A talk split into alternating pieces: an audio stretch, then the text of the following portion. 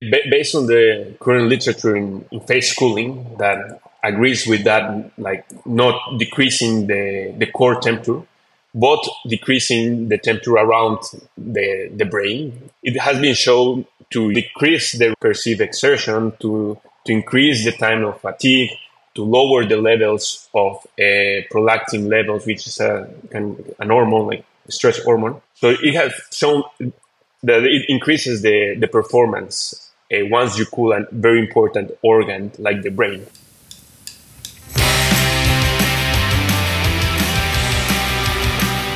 Hello, and welcome to the December 1st, 2023 edition of the TriDoc Podcast. I'm your host, Jeff Sankoff, an emergency physician, triathlon coach, and multiple Ironman finisher, coming to you from beautiful, sunny Denver, Colorado. Triathlon is very much an individual sport. We spend a lot of our time training alone, we certainly race alone, and while we love to share our accomplishments with all of our followers on social media, the reality is those accomplishments are very personal and likely mean more to us than they do to anyone else. Despite that, triathlon is also about relationships in ways that few other endurance sports really can claim to be. Think about your first race and how, as a newbie, you were nervous and probably overwhelmed. I'm willing to bet that you were welcomed into transition on that day and greeted warmly by many who shared some tips and words of encouragement. That's one of the things that our sport is famous for, and truthfully, one of the things that made me come back again and again. Triathlon clubs and Facebook groups also are places where positive relationships form, and many of those are long lasting. But probably the most meaningful relationships come in the form of those between a coach and their athlete. A good coach serves as a teacher, a mentor, a cheerleader, and a listener. Over time, he or she often becomes a friend also. Coaches share in their athlete's successes and setbacks, and together with their athlete, they form a bond of trust, mutual respect, and understanding that comes with a shared understanding of the hard work that is being put in to reach goals. In my 20 plus years in triathlon, I've had a couple of these kinds of relationships as an athlete, and many more now in the last several years as a coach. One of those relationships that I had as an athlete recently came to an unexpected and tragic end. About eight years ago, I found myself looking for a new coach. I'd been with the same coach for more than a decade, but I felt like I needed a change in order to get to the next level. And so I began to speak to a few people and eventually settled on Steve Johnson, the owner of Dark Horse Triathlon. Steve was kind of a local legend in the Colorado triathlon community. He was crazy fast and really well liked. I had an inkling of who he was just from seeing him on social media and occasionally getting a glimpse of him at races, but I had no idea what kind of coach he was. I was swayed after meeting him and learning of his data driven methods and strong track record of successes with a large number of athletes, and so I soon signed on. After the first year, in which I saw some pretty good results, Steve suggested I consider a return to Ironman racing. And while I wasn't super excited by the idea, he convinced me that I could do better than I thought. In 2018, I made my first podium at a 70.3, and a month later did so again at my first Ironman race in over five years, and even qualified for Kona at that time. Over the next five years, my successes continued, with annual 70.3 World Championship qualifications, increasingly frequent podiums, and eventually age group victories and a second Kona qualification. There's no question, I owe all of my success to Steve's coaching. He made me believe that I was a significantly better athlete than I had ever thought I was, and gave me the tools to be able to succeed no matter the distance. The relationship that developed between us was very important to my success in triathlon, but also to me as a person, and I was never more aware of that than when he was first diagnosed with his illness, melanoma, a couple of years ago. As a physician, I was well aware of what his diagnosis meant, and that despite his optimism and his willingness to fight with everything that he had, he was very much on the losing end of some pretty depressing survival numbers. Still, we continued to work together, and I tried as best as I could to simply put it out of my mind that he was facing what he was facing, though occasionally, when his illness forced him to be hospitalized, reality would come crashing down on both of us. Towards the end, things seemed to be going pretty well, and Steve started to share some big plans for 2024, including renewing the Dark Horse Tri Ironman Tri Club and the idea of hosting some multi sport camps. I know that I was not the only one of his athletes who thought that things must have been on the upswing for him. He was very private about his condition, and none of us actually knew what was going on with his illness, and honestly, none of us asked. So, when he suddenly stopped communicating about two weeks ago, I admit that I didn't even think that it was related to what actually happened. That he had very precipitously deteriorated because a small tumor had begun bleeding in his brain. Things went quickly at that point, and on Saturday, November 18th, in the early morning, Steve passed away. I'm telling you all of this in part to honor my coach, but also as a reminder to cherish the relationships that you have with your own friends, athletes, or coaches within triathlon or anywhere else. We simply don't know how much time that we have with them, and we shouldn't take even one second of it for granted. I'm racing in Indian Wells this weekend, it's the last event in what has been a long and somewhat torturous season for me, and when I do, I'm going to do so in my Dark Horse Triathlon kit one last time, as a way to honor Steve Johnson and all that he did for me over the past several years. His impact on me and many others will not be forgotten. I hope that I can make him proud one last time. On the show today, in the medical mailbag, Coach Juliet Hockman and I answer a question sent to us by Andrew Patterson, the author of the excellent and informative Ironman Hacks website and YouTube channel. He recently came across a supplement that he wanted some more insight on. Nicotinamide riboside, or NR, is a form of vitamin B3 and a precursor of an important coenzyme involved in a lot of important biochemical processes in our bodies, including the metabolism of glucose. That coenzyme is NAD. There's some research out there suggesting that supplementation with NR in order to build up amounts of NAD may be important to performance in endurance athletes, particularly as we age. So, what's the truth on this? Well, we dive in deep, and that discussion is coming up shortly. Later, I have the second of my conversations with the inventor of a product that is novel and of interest to triathletes. You are all very familiar with the Omius headbands, made popular by many professionals over the past few years at the Ironman World Championships. I wanted to know how this device works to help keep athletes cool in hot conditions, so I reached out to Gustavo Cadena, a materials and energy engineer who developed the graphite cubes that are the heart of the device's advertised cooling ability to learn more. We talk about how it works, and I'll give you my own personal insight from having used it, and that's coming up later on. Before all of that, of course, I want to take a moment to thank all of my Patreon supporters of this podcast who have decided that for about the price of a cup of coffee per month, they could sign up to support this program, and in doing so, get access to bonus interviews and other segments that come out about every month or so. Those episodes are available on a private feed just for my subscribers. Plus, for North American subscribers who sign up at the $10 per month level of support, they receive a special thank you gift in the form of a BOCO TriDoc podcast running hat. So visit my Patreon site today at patreon.com forward slash TriDoc podcast and become a supporter so that you too can get access to the bonus episodes and maybe this cool gift as well. And as always, I thank you in advance just for considering.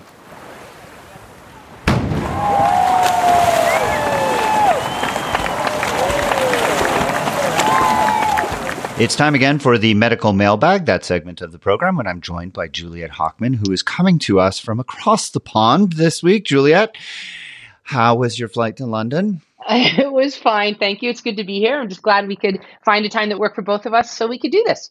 Yes. And uh, despite the jet lag, I, I know we've got a bit of a complicated subject that came to us from a listener. So why don't we get right to it and uh, we will try and untangle it. So, what's the question that we have to answer for our listeners today? Yeah, this is a good one. So, this came to us from one of our listeners who's also actually one of our life sport athletes. And he had been hearing from his peer group, where he lives actually in Southeast Asia, about this supplement called NR Plus and how NR Plus had this ability to restore musculoskeletal health. And of course, as an endurance athlete, that's particularly interesting to us, particularly, and even more so as we age. And so he asked us to dig into this a little bit and see if these claims were true. So tell us a little bit about what NR Plus is and all of these associated acronyms that we were talking about right before the show, like NAD Plus or NAD. So dig dig in a little here, Jeff. Yeah, so I went down a rabbit hole on this one, and it was an interesting rabbit hole, but it is a little bit complex and complicated. So I'm going to count on you to uh, keep me on the straight and narrow and, and help untangle things for our listeners. So let's just begin first and foremost with what NR plus is. So NR plus basically stands for nicotinamide riboside, which is a form mm. of vitamin B3. And the reason that this supplement is being promoted is because I'm just going to refer to it as NR because nicotinamide riboside is kind of a, a mouthful. NR is also known colloquially as reversatrol. And I'm going to come back to reversatrol later because it's important. But NR is being promoted because when it is ingested, it is a precursor for a very important coenzyme called nicotinamide adenine dinucleotide or NAD. I know, I know, it's going to get confusing. So we're okay. going to keep the acronyms. We're just going to use the acronyms. So if you take NR, it gets converted in your body to NAD. And NAD is a vital coenzyme and a metabolic intermediate, which is very, very important in the breakdown of glucose and is used in a a biochemical process called the Krebs cycle. So I'll just get into the weeds just a little bit here. You will, of course, remember that carbohydrates are our main source of fuel when we're doing endurance sport. And what we're actually doing when we metabolize glucose is we are trying to get the energy out of the bonds that hold carbon mole- carbon atoms and oxygen atoms within the glucose molecule together. Every time we split apart one of those bonds, our body takes that energy which comes from breaking a bond and puts it into the formation of a different bond. So if you could imagine a, a, a little factory in which we take energy, so we take the energy from breaking a bond and then we convert it into forming a different bond. And the bond that we're forming is taking a phosphate and joining it to adenosine diphosphate to make adenosine triphosphate or ATP. And I know everybody has heard of ATP because ATP is the fuel that we use to, to basically make everything go. Our muscles take that energy in that bond of ATP and then break it from ATP back to ADP and a phosphate. And then that makes our muscles contract and everything is predicated on having enough ATP. Okay, so, so to summarize that, and make sure I've got this straight. So NR plus is what we can ingest and is converted to NAD. And NAD is really important to break down glucose, and we need to break down the glucose to create ATP, which is energy. Correct. That Got is it. the source okay. of that is the form of energy that we use to fuel and to to make everything go and to make our muscles work. So okay, we're, we're we're on track now. Great. Now normally when we do this, NAD plus gains an electron and becomes NADH. It becomes reduced, chemically speaking, to become NADH. We have processes in our body that then remove that electron to make, to restore NADH back to NAD+. But there are situations, including as we age, where the processes that restore NAD plus become not quite as efficient. And so scientists and chemists have theorized for some time that if we could augment the body's stores of NAD+, we could augment the efficiency of glu- glu- glucose breakdown, augment ATP formation, and enhance the biochemistry necessary in order to have enough ATP and en- enhance muscular function. It also turns out that there are receptors for NAD plus found within skeletal muscle. And other researchers have suggested that just by providing higher levels of NAD plus, you will stimulate these receptors that will cause some downstream effects that actually make skeletal muscle work better, regardless of all these other biochemical things. So supplementing with NR creates more NAD plus, which has two effects according to the theories. Number one, it will stimulate skeletal muscle to be more efficient and, and better. And then the second thing it will do is it will provide a higher or a, a better reservoir of NAD plus to make the metabolic processes of glucose breakdown and ATP formation more efficient as well. So it's a twofold theory.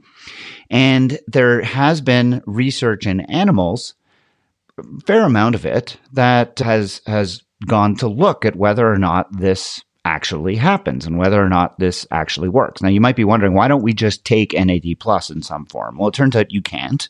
There's no way to actually take nicotinamide adenine dinucleotide. It would just get broken down in our stomach or by our liver. So you have to take this NR as the precursor and then let it get formed into what we need. So that's that again is this form of vitamin B3.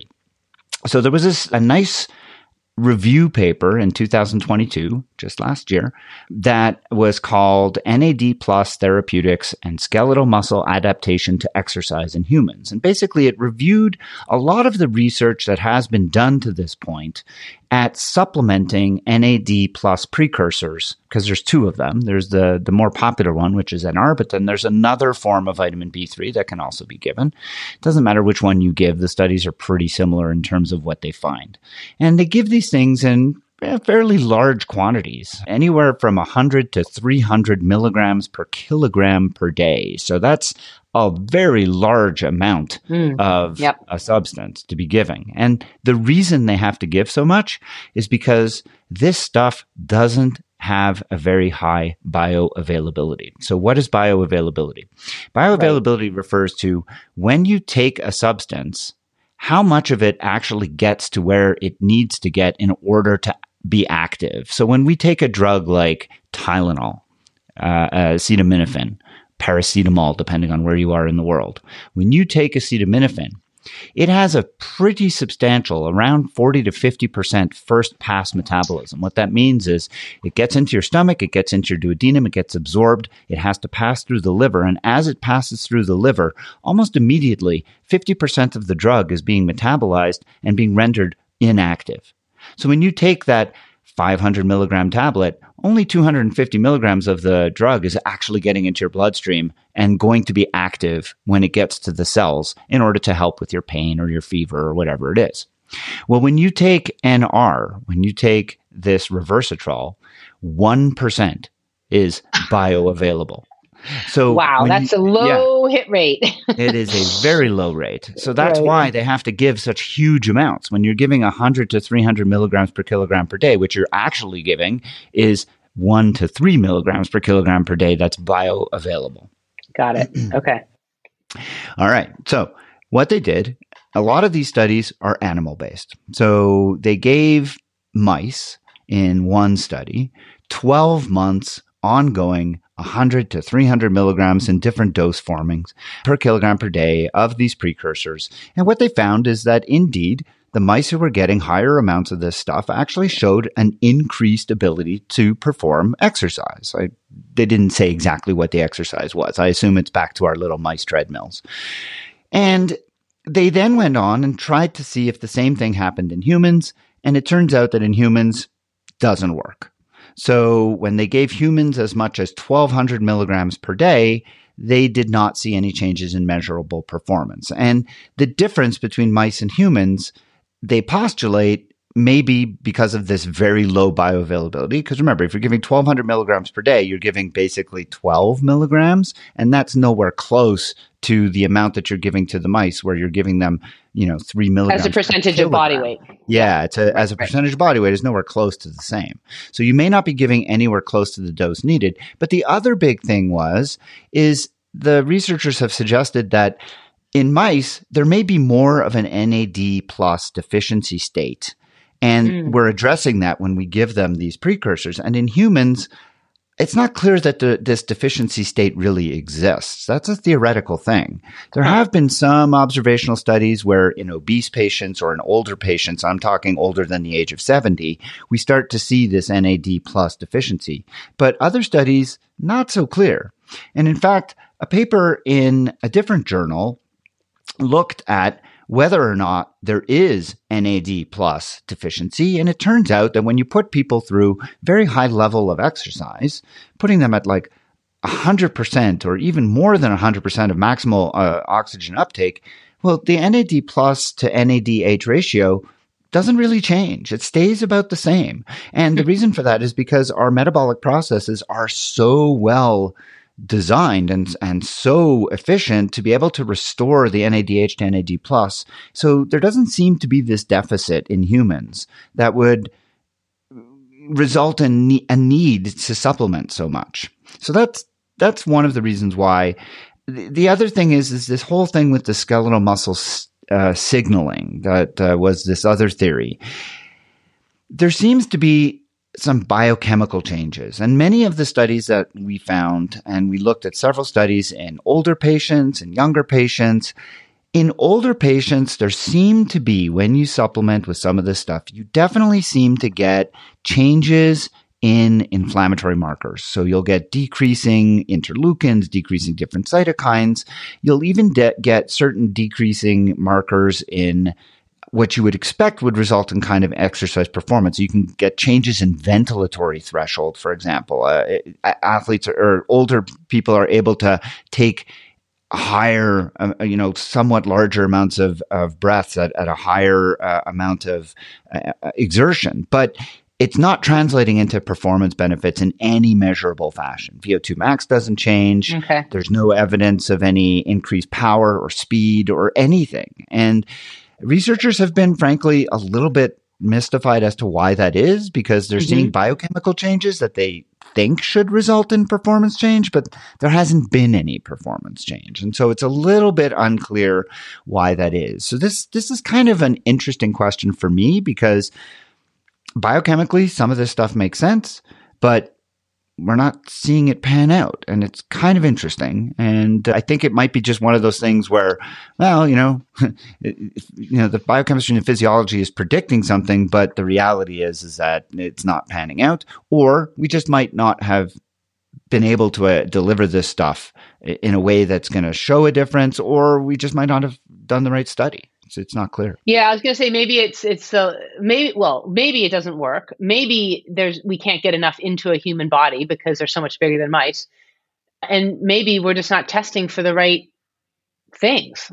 So yeah. a lot a lot of kind of unknowns. It sounds like. Yeah. Yeah. yeah. There was yeah. there was one study that I think is worth mentioning as well where this stuff was actually shown to not do uh, such a good thing. This was a study that used NR to, and it was kind of an ethically questionable study. This was a study in 2016. I'm not sure where it came out of, but I, I, I, I don't know how they got this past the research board. They basically they they took rats. They they had a group that they supplemented, a group that they didn't, and then they made them swim with like a with with like a weight attached to their tails, and they like failure in this test meant they were dragged under the water and didn't come right. up for 10 seconds. I mean, it's like, it sounds like drown, like literally drowning rats drowning or rats. waterboarding rats. I and I mean, rats aren't the most sympathetic characters, but still, it sounds a little like questionable. Anyways, yeah. this paper showed pretty clearly that supplementing with NR, while it did increase NAD plus, uh, sorry, it didn't actually show any increase in NAD plus in their muscle at all. It did show some increase in NAD plus in their bloodstream. But the rats who were in the NR supplementation group actually had worse performance in this drowning test.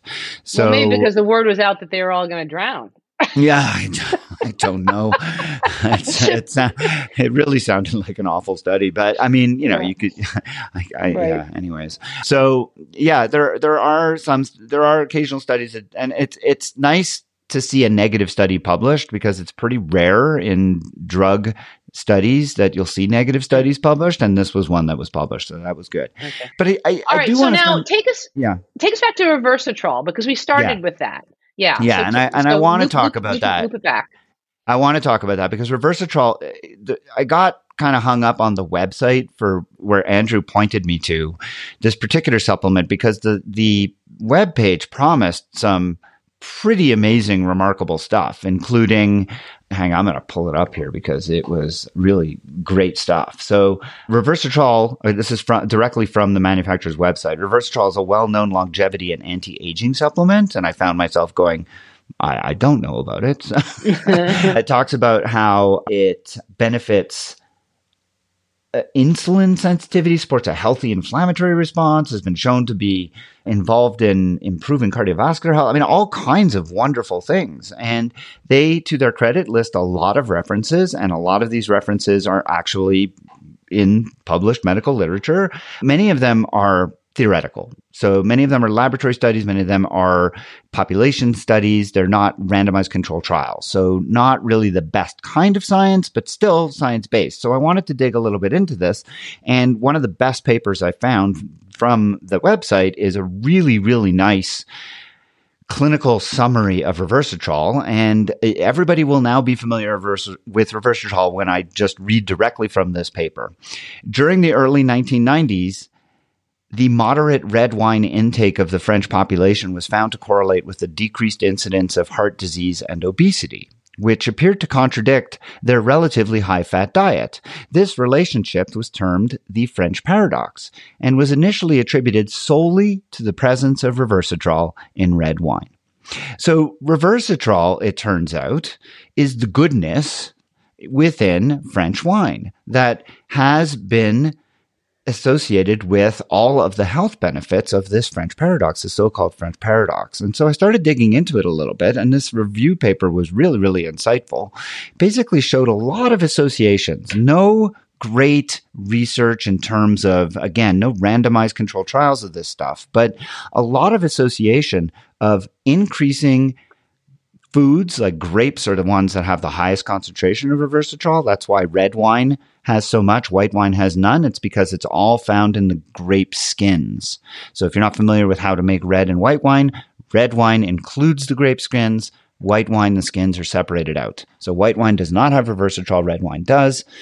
So if you drink a lot of red wine, you're getting a lot of reversitrol. You have lower lower negative outcomes from cardiovascular disease, diabetes, obesity, different cancers, like all kinds of stuff. So it's really, really interesting. And reversitrol is again one of these compounds that has incredible antioxidant properties, incredible uh, anti-inflammatory properties, just like what we saw with tart cherry juice. So yet another foodborne chemical that seems to have a lot of positive effects on health, although nothing that I could find in this instance for performance. And did I mean I'm a little bit wary of all of this because isn't I, I was just looking up Reversitrol as you were talking, and boy, it is everywhere. You know, everybody's written a paper on it. Everybody's talking about it. Everybody's selling the supplement. But isn't this all that we really just want it to be okay for us to have our glass of red wine every night? because it has this magical form, magical ingredient. It's interesting, right? Because I, I think that I think that that's a part of it. I, I there's no yeah. doubt in my mind that that's what we're looking for an excuse to be allowed to do the things that we're told maybe we shouldn't do so much. But uh, there's no question. Like we, I've talked in the past on this podcast about the reverse J curve. So the reverse J curve, uh, to remind people, shows that as you increase the dose of something, the health benefits in- increase. And then once you get to a certain tipping point of taking too much of something, then the health benefits start to uh, start to decrease.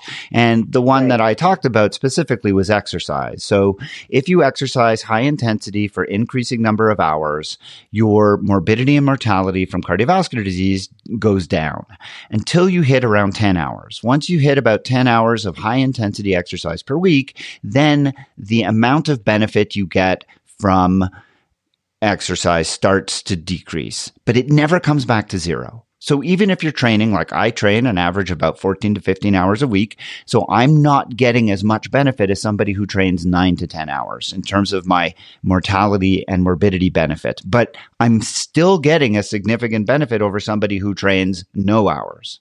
For and sure. that's the thing about the reverse J curve that I think people need to remember. It's not that it's dangerous to train more, it's just not as beneficial. Right. Well, alcohol is similar. Alcohol also shows a reverse J curve. If you drink a glass of wine a day, there are definite health benefits associated with that. Now, is it because of reversitrol? Possibly. Oh, I thought that was debunked. I thought that was debunked. I thought that whole there is well, there is some. St- listen, I mean, I think it's controversial, right? I don't okay. think it's totally accepted across the board anymore because the more you study it, the more you're going to find. Well, maybe not, right? But right. there is, there does seem to be some benefits of alcohol to some health metrics, not all, but cardiovascular health seems to improve with a certain, and I, we're talking alcohol in significant moderation here. We're not talking about like drinking a lot. And that's the thing with the J curve for alcohol. With alcohol, if you drink more than like a small amount per day, your J curve does cross zero. So you start to get ill effects very, very quickly.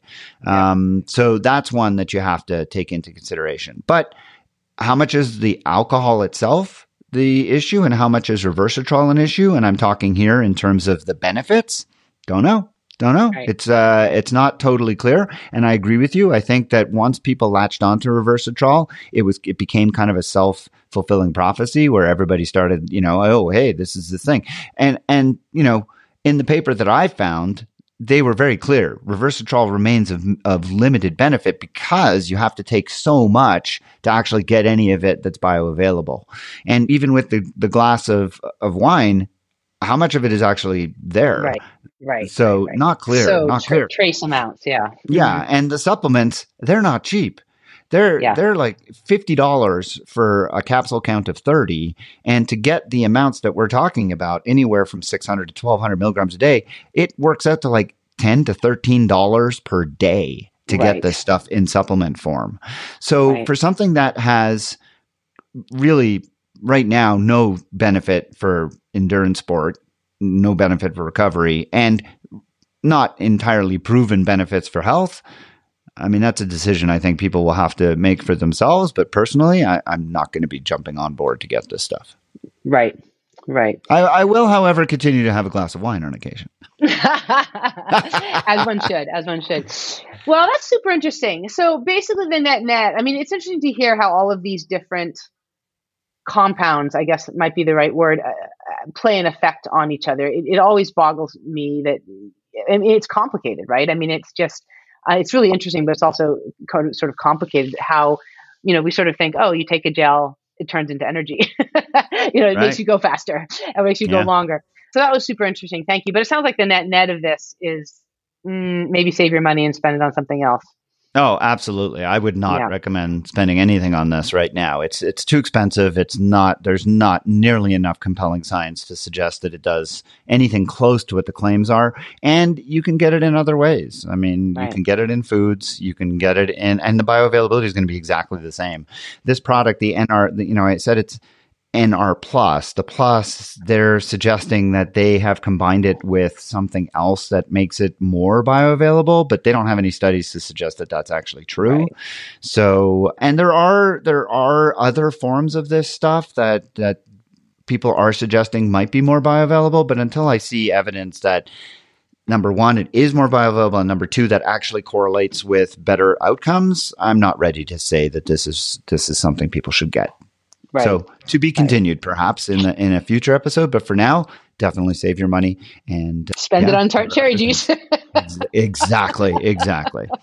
All right, well, Juliet, this has been a good conversation. I'm glad we were able to make it. I think in a in a way that people will be able to digest and understand. Uh-huh. And uh, I wish you uh, a great rest of your vacation in London. And I think you Thank said you. are going to France as well, right? Yeah, just for a night. Yep, just following my, my husband's on a business trip. I'm just sort of just kind of tagging along this time, which is a lot of fun. Awesome. Enjoy, and we will catch up for the next episode as we head into the holiday season. So if you right. have any specific questions you'd like to send for us to consider, especially if they're Christmas themed, or Hanukkah themed, please do send them along. We would love to consider them here on the medical mailbag. You can reach me at tri underscore doc at icloud.com, or you could submit them on the private Facebook group for the podcast. Just take a look on Facebook for the TriDoc podcast. Answer the three easy questions. I'll grant you admittance. You can join the conversation there or submit your questions. Juliet, great conversation as always. We'll see you next time. Thanks so much, Jeff. Longtime listeners of this podcast know that this is not a program that does much in the way of product endorsements or fluff pieces on tech or gadgetry in the multisport space. However, if you heard the recent interview with the designer of the Velovetta shoe, then you also know that, like you, I'm an avid triathlete myself. And, like you, I too am always looking for ways to get faster. And, like you, let's face it, I think new technology is very cool, and I have the utmost respect for people who can bring something from concept to reality. And I like to know what's behind the design and whether or not there's any merit to some things versus others. So, like with the Velovetta, I am featuring another inventor today. This time of a product that I know you have all seen at some point over the last couple of years and have surely wondered about. This interview should not be considered an endorsement. With that said, I do think this product is really intriguing, and for that reason alone, I thought that it was worthwhile to have Gustavo Cadena Schlam on today as my guest. Gustavo is a 32 year old Mexican physics engineer with a master's in energy. He started working on human thermal regulation in college back in 2013. And in 2016, he founded Omius, working on a smart jacket with soft robotics. During the pandemic, he collaborated with an air conditioning manufacturer on a new cooling device using some of Omius's proprietary cooling materials, which allowed the company to survive. Currently, he's in charge of manufacturing, product design, and research and development at Omius, and he remains passionate about adapting humans to a warmer planet. Gustavo, welcome to the TriDoc podcast. Thank you, Jeff, for, for inviting me. All right. Omius uh, may not be a name that is familiar to everyone, but I know that your product is. So why don't you tell everybody what, what exactly is the Omius? So the Omius uh, material that we developed, it basically amplifies uh, the surface area of the skin that is below it in order to uh, increase in its heat output it does that mainly through uh, evaporation of, of sweat or the water you put on it. So yeah, it's made of a very conductive material, graphite, and uh, it has a special coating that we developed that makes the hydrophobic graphite hydrophilic, uh, which makes it able to interact with the water, absorb like with the water, and distribute it to all the surface so it can evaporate and keep you cool.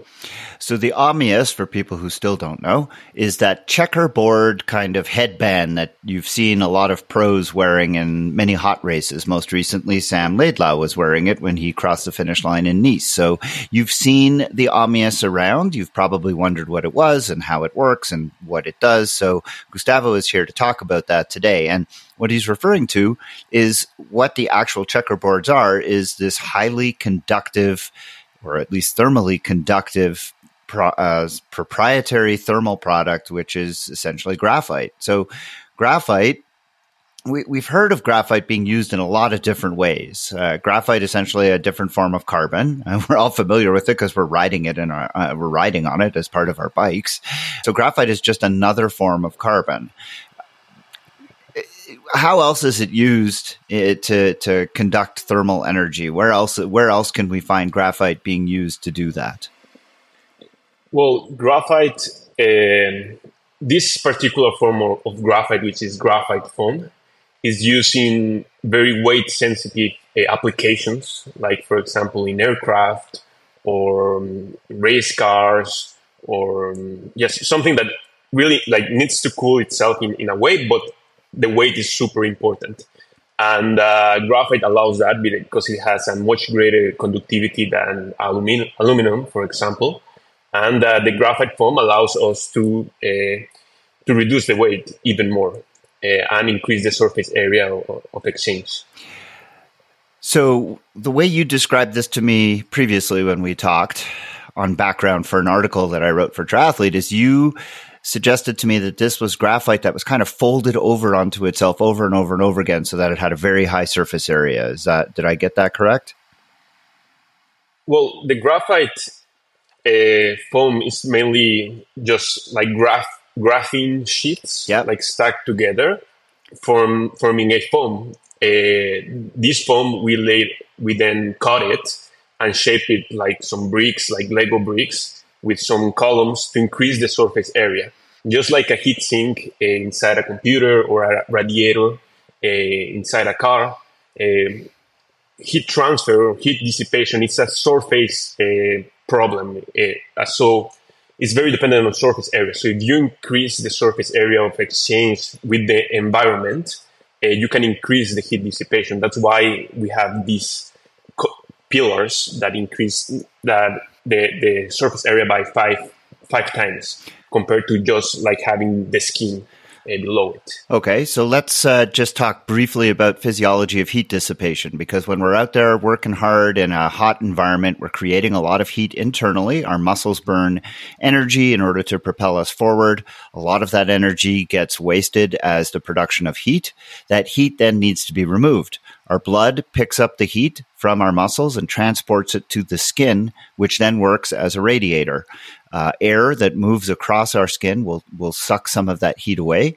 That heat dissipation is enhanced by the production of sweat because sweat sitting on the skin as it evaporates takes away even more thermal energy. What Gustavo is saying is that when you put the Omius band onto your forehead, what you're doing is you're putting these graphene pillars which have a very high surface area. You're you're applying that to the skin because the graphene conducts thermal energy so well. It's taking the the heat away from your skin, putting it across all of these graphene pillars. So now you have instead of the surface area of your forehead, you have the surface area of your forehead magnified thousands of times across these graphene pillars. And if you then wet that, that graphene, you enhance the removal of that energy how many fold? Tenfold? A hundredfold? Well, it's dependent on the on the surface area, which is five times five the times. surface area of the skin. So okay. five times. So five times the surface area, and then it's also going to depend on how fast that water can evaporate. So there's going to be a temperature differential between the air and the person and everything else. So there's going to be a lot of different exactly. variables that will be impacted here. But the long and the short of it is the Omius works by increasing the surface area of the skin that it's applied to, and then leverages the fact that the graphene has been treated so that it can absorb water so that you then evaporate water. So the, the Omius would work on its own without water. It just doesn't work nearly as well than if you wet it, correct? Yeah, well, it depends on the ambient temperature. For example, if your skin is uh, 31 degrees Celsius and the ambient temperature is 20, like the headband could work without evaporation because of the temperature difference. It works via convection. But uh, if you are able to wet it, uh, its coolness is amplified greatly because of the of how much energy can water absorb when it converts from liquid to to gas. It's a huge energy uh, that it can absorb. So we always suggest that you can that you, you should wet, wet it in every aid station. And the, the thing is that it also increases the efficiency of sweat because you can sweat a lot, but if if you are if the sweat doesn't evaporate from your skin, if the sweat just drips out from your body, that sweat that you s- spend or do, that you generate is not cooling you. It's just going out from your body, and you're you're wasting it. So if you have something that can absorb that sweat, or even you can simulate a higher sweat rate by pouring water on it, it can greatly improve uh, the the limit, the cooling limits that your skin currently has in, in that area. So that's one of the main benefits of the of the headband, and it differ- differentiates to a textile headband because you could think, oh, okay, a, head, a, textile headband can also store some some of that sweat, but the problem is that uh, textiles are insulators, like they have very very low uh, thermal conductivity. So even though the textile headband could be evaporating water from its surface, that coolness that is generated is not really con- being connected or transferred to your body because especially if you're wearing a thick uh, headband, uh, there's a lot of fabric between the surface of that headband and your your and your skin. So the evaporation efficiency is not uh, great compared to our material that ha- could have thousand times more uh, thermal conductivity than a regular textile. Is the sweat that you produce on your forehead enough to keep it wet? Like, will the, the does the headband itself soak up the sweat that you're producing on your forehead and, and bring it forward into the graphene uh, blocks? Yeah, it, soak, it soaks the, the sweat, uh, but it depends on the condition and your sweat rate. If you are maybe in Kona and you are a heavy sweater and you can produce that amount of sweat, uh, yes, uh, but it's usually not enough because of we because of the high surface area of the and the volume of the graphite. Uh, we we recommend that you can you, that you wet it to keep it fully hydrated so it can work at its maximum cooling capacity. Now, there's a reason well, it's yeah. there's a reason that it's placed on the forehead, and that has to do with Sorry. the anatomy of the blood flow there. Can you describe why you chose to put it on the forehead? Yeah, well, it first we first tried uh, putting on on a t-shirt uh, on the chest, but it was not ideal because of the different sizes and uh, like when you run, you go sometimes up and down and you move, so the material was kind of moving so we joke around and said, ah, we should build a headband uh, to make it easier, right?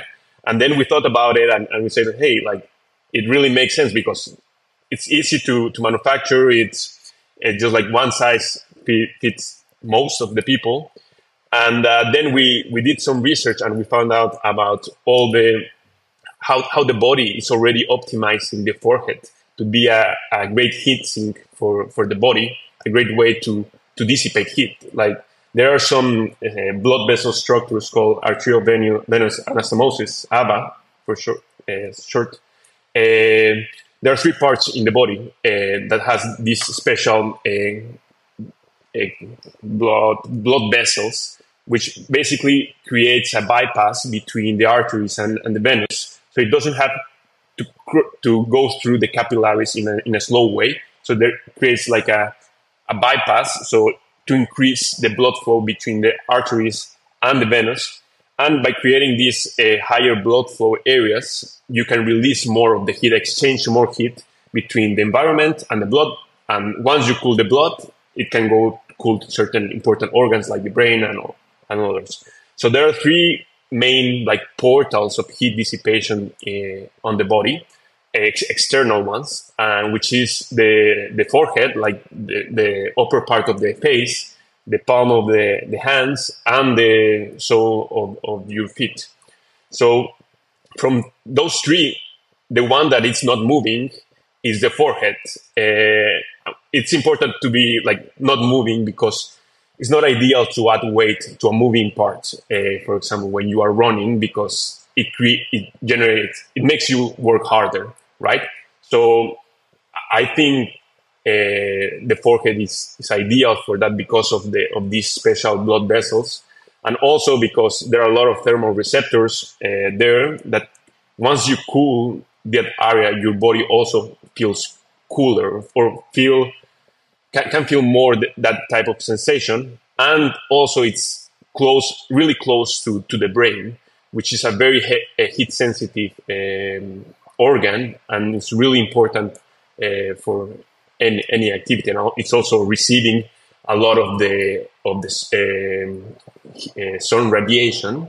So if you are able to to cool it, uh, it could have a great impact. Also, it's also facing forward when you are running, so you can receive a lot of uh, airflow there. And it has the highest rate of, of sweat generation per unit area of the body. So the, the, the body already optimized that region to to increase heat dissipation. That's why we we don't have hair in that part of the of the face because it's in, like hair would limit evaporation of sweat. So uh, yeah, the the body already optimized that region. We are just only helping it a little bit more doing that task with an amplified uh, surface area of exchange. Yeah, those arteriovenous anastomoses are really important. Uh, as I wrote in that article a little while back for Triathlete, I talked about how you can pick up ice at an aid station and carry that in your hand and let that melt, and that can have a profound effect on cooling. But having the Omius on your forehead for the duration of an event obviously allows for that cooling to continue uh, in an ongoing fashion, and um, can allow for it to happen to a certain degree. And that's really what I want to get to next. How much of a degree, no pun intended, uh, how much can we expect a, a benefit in terms of core temperature drop compared to someone who's not using it? So it depends again on, on the ambient conditions since it works uh, via the evaporation. But um, all the literature uh, describing face cooling, different protocols of face cooling, it's not show that it's that since it's a very small area compared to the whole body, like like for example, the forehead is maybe 0.5% of the whole surface area. Uh, although it's, it has a great impact in the local cooling since it's cooling a very important organ, which is the brain, it doesn't have a significant impact in the core temperature. Uh, if we want to have a greater impact in the core temperature, we will need to put more cooling material on the body. But if we are just cooling uh, the forehead, uh, it will just impact, it will have a local impact uh, on the brain. And that will all depend on the, on the um, uh, temperature conditions. For example, in Kona, I, I checked it yesterday, and it had it was like around 29 degrees Celsius, 84 degrees Fahrenheit at 65 uh, relative humidity, right? And that get us to a wet bulb. A wet bulb is the temperature that you that um, a temperature sensor will have if it's wet, right? So uh, the wet bulb at those conditions was to, around 24 degrees Celsius, which is 75 degrees Fahrenheit. So that's the minimum temperature that we could get from an, an evaporative surface. That temperature is the the one we want to get closer to, but it's not always possible because if you are putting the material on your forehead, it's also receiving the heat from your body and it's warming up. So it's very difficult to get uh, to that temper, temperature. But if you are able to increase the ratio of evaporative surface compared to the heating, like the surface from the body, for example, if you if you don't have anything, if you only have the, your bare skin, the the surface area of evaporation is this the ratio of, of the surface area of evaporation compared to the surface of the skin is one, right? But if you put our material you have more evaporation, more like the ratio is five. You have five times more evaporative surface area than the skin area. So you are able to get closer to that temperature. So, in, for example, in Kona, maybe we're not getting to the 75 degrees Fahrenheit, uh, that is the wet bulb temperature, but we could be maybe at 80 Fahrenheit uh, temperature, which would be better than being at the regular temperature of the, of the forehead, which is maybe 80, 88 Fahrenheit, right? So, so yeah, it, depends. If you're using it in a dry climate with 40, like the same conditions, 84 Fahrenheit, 40 degrees, but 40% relative humidity, the wet bulb temperature is 67 Fahrenheit, for example. So maybe the, the, the material could get, get you to maybe 20 Fahrenheit, which will be a great difference compared uh, to, no, sorry, it will get you to around 70 Fahrenheit, which is a big difference compared to the 88 Fahrenheit, which is the normal temperature of, of the skin. So it depends on the condition. It works better in a dry climate, but, it, but still, like in humid uh, weather, uh, it works it works best than the other alternatives. And uh, we've done some tests to validate that ourselves using a thermal camera, measuring how close it gets to the wet bulb. Also, we get we got some tests recently by uh, by some users like that. They are just using a temperature gauge and measure the, the skin. For example, one user posted a story. Uh, his name was uh, is Jay Stevenson. Uh, he he posted a story saying okay, right now it's 60, 68 degrees Fahrenheit. I didn't know if I should use the headband because it wasn't that warm. But he said like I, I could give it a try, and he used he used the headband and measured uh, his forehead afterwards after the exercise, and he he was measuring 60, 61 degrees Fahrenheit. Which, if you compare it with the 88 Fahrenheit of, of the temperature of the normal skin, it's a big difference because of this evaporative um, effect of, of the headband. So, so yeah. So I want to be clear. You're you're not suggesting that the core temperature is dropping at all. It's really just local effects. And the OMIUS has been shown, at least anecdotally, to be very effective in reducing wherever it's applied uh, on the forehead to reducing that skin temperature to around the wet bulb temperature. So it's going to it's going to be impacted by local humidity and by whatever the ambient temperature is. But the Omius mm-hmm. is very efficient and very effective in getting the forehead temperature down to whatever the wet bulb temperature would be and allowing for blood passing through that area to be cooled to that same effect. But because the forehead represents such a small percentage of skin on our total body, it can't really cool our core to that degree. So if we're not seeing a, a drop in the core temperature, and that's something that we we are, are, ideally looking for because as we're out there exerting ourselves in Kona or wherever else it happens to be, our core temperature is going up. We know that that's a limiting factor for our ability to to perform.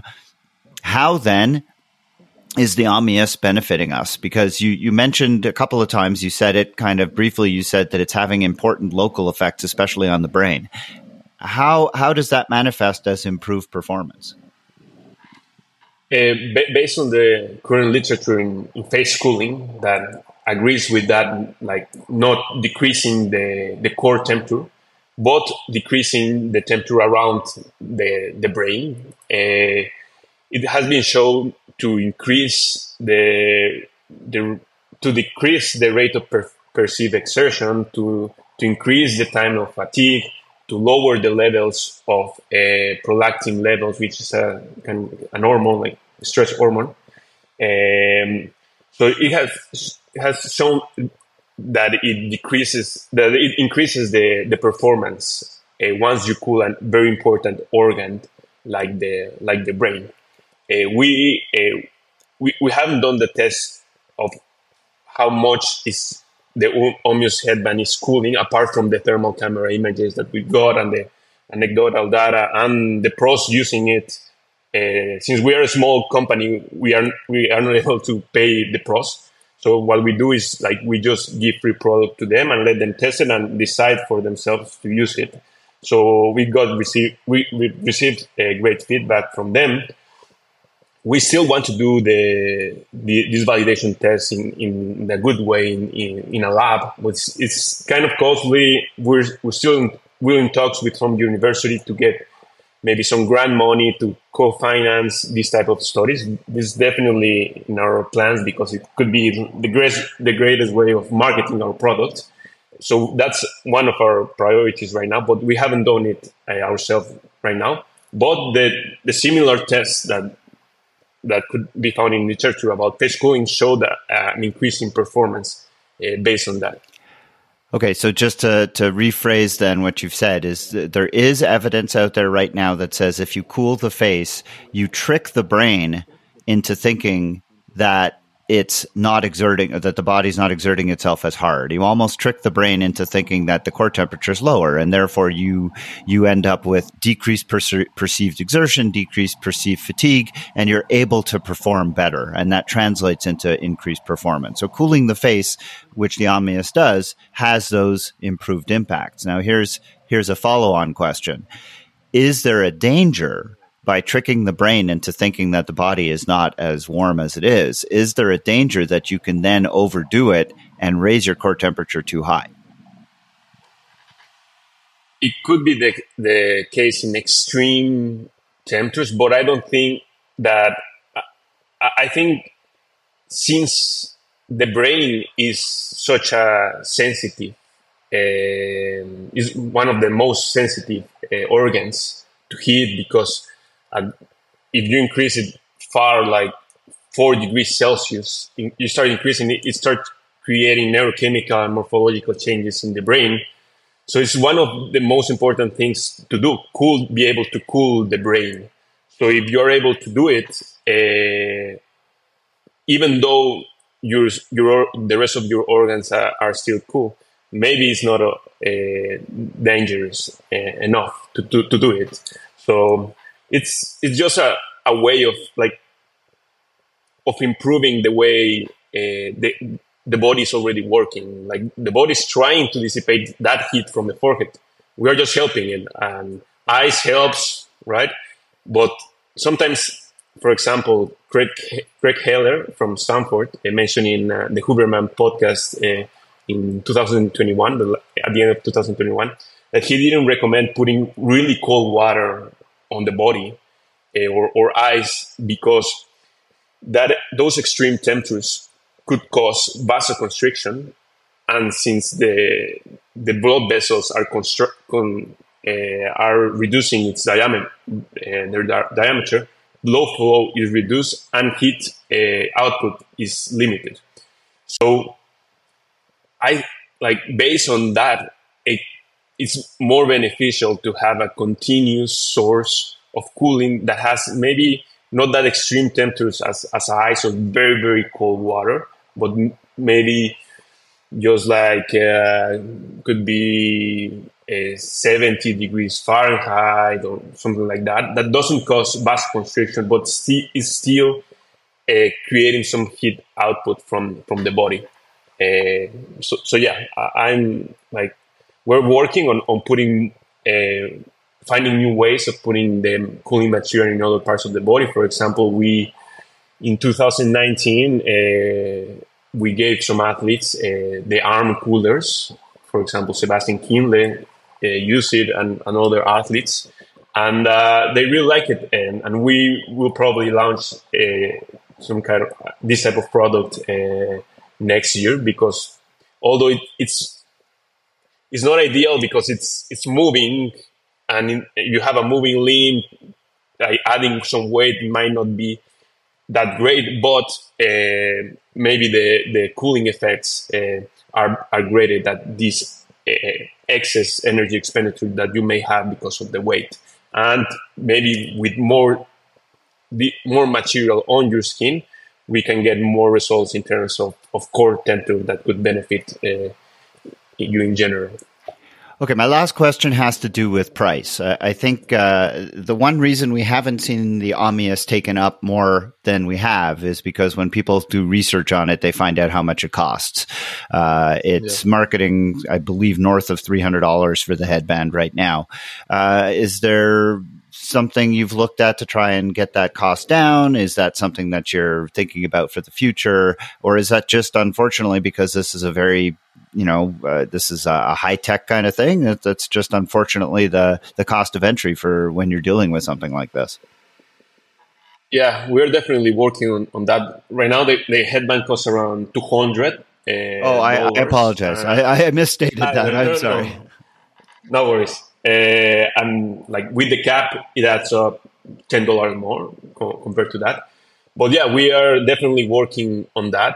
Uh, the problem is that it's a very new technology and we still don't have the volumes to be able to decrease the the price and it's a very different material. And so we are also working with our uh, suppliers to in- increase their out, their volume so they can decrease the, the, the cost and then we can we can uh, uh, re- reduce our our our price to, to the market. But but yeah since there's not like we are basically creating this new market of graphite foam because it's very like right now it's used in very niche applications. So uh, that's why we, we need to increase the volume and grow this market and then we will be able to to to reduce the our cost. But yeah we are definitely looking at it and it's sometimes hard to to have the margins to be able to have some distribution uh, strategy, you know. So we're definitely trying to reduce it and also optimizing our manufacturing process uh, to make it uh, more efficient. Uh, because the view, the, the, vision of the company is not just focus on triathletes and and grow our business there. Like we, the vision of the company is trying to adapt humans to an increasingly warm, warming, warming chan, uh, planet so eventually, we don't only want to use this in elite athletes or Ironman athletes, but uh, become it good enough and cheap enough to be able to go to other type of application, for example, outdoor workers or or maybe first respondents that are very in contact with the, with the heat. So we, we know that we need to decrease the uh, the price to get to those uh, to those applications to make them possible. So so yeah, we start with this market and then we create more volume to be able to to create new products, like cheaper products for, for, for the rest of the, the applications. Well, it's a very reasonable response, and uh, I can totally understand how you have to scale up sometimes in order to be able to get those prices down. And uh, I will uh, be watching for that to happen and excitedly because it's a really exciting product and something that, as you mentioned, with a warming planet, more than triathletes are going to be in need of. Okay. Gustavo Cadena Schlam, I can't thank you enough for being here on the podcast today to discuss the Omius headband and the future of a really interesting product. Thank you so much for joining me on the TriDoc podcast podcast today. Thank you, Jeff. It was really nice speaking with you. All right, you've heard the interview with Gustavo, the inventor of the Omius headband, and I wanted to just add a couple of notes. First, I heard from one listener who asked that uh, I not do these kinds of segments. They felt that uh, they appreciated the normal kind of segments that I do where I uh, don't have any kind of advertising or promotion of different kinds of products. And I very much respect that opinion. I did hear from several others, however, who liked the segment that I did with Ed O'Malley, the inventor of the Velo Velovetta bicycle shoe. So, what do you think? I'd like to hear from you. Is an interview like this with Gustavo, the inventor of the Omius, is that something useful to you? Or do you feel like it is too much of a promotion of a product and not something that you'd like to see repeated on this podcast? I am here to do a program that is really something that I want to best serve my listeners. And so I very much value your feedback. Let me know. Send me an email, tri underscore doc at icloud.com, or leave a comment in the Facebook Facebook group for the podcast. The other thing I wanted to say is that I myself did purchase an Omius headband just uh, about a couple of months ago. I hadn't really had a chance to use it until recently. I was in Little Cayman on a family vacation and planning to do some training while I was there, and I figured that would be as good a place as any to try and utilize this product and see how it worked.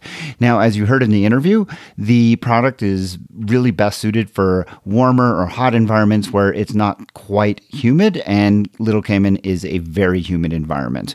I did run a couple of times using the headband, and I have the full hat as well as the, the, the integrated into the headband because I don't have hair and I need to protect my uh, scalp from the sun. So I uh, wore it a couple of different times. On one particular day, the temperature was a little bit lower than the other day that I wore it, but the humidity was similar on both days, and that is to say, it was quite high. I found the headband interesting. It definitely feels very cool to the touch. Spraying water on it repeatedly seems to accentuate the cooling feeling on the forehead. I didn't necessarily feel like it made me feel any cooler. I don't necessarily know that it changed my perception of my exertion but it's hard to say. I only used it a couple of different times. I will reserve judgment overall. I will say that on the day that I used it, when it wasn't quite as hot, I thought that it worked a little bit better in terms of making me feel as though I could exert myself a little bit more. So I ran 10 kilometers on that particular day. I kept myself hydrated. I was keeping the device moist, and I definitely felt like I could exert myself without feeling like I was overheating. The second day that I, re- I, wore it, I was planning on running a longer run, about 10 miles, and I was simply unable to. The temperature was just way too hot. Anyways, uh, I'm going to reserve judgment on it. I, I think that uh, it's an interesting product, and we'll see next year when I uh, race in Boulder, when I know it will be warm and definitely very dry. That will be an opportunity to try it again and see if it helps. I've heard from other people who used it in Kona this year, uh, some women who were racing with it in the heat and humidity of the Big Island. They too felt like it was interesting. Not sure that it really helped them, and also came away with a sort of a neutral feeling on it. How about you? Have you used this device? Do you find it to be helpful? Let me know. Send me an email, put a comment in the Facebook group. I'd be very interested in hearing. That's all I've got for you this time. I hope that on uh, the whole you enjoyed the show, and we'll talk to you again on the next episode.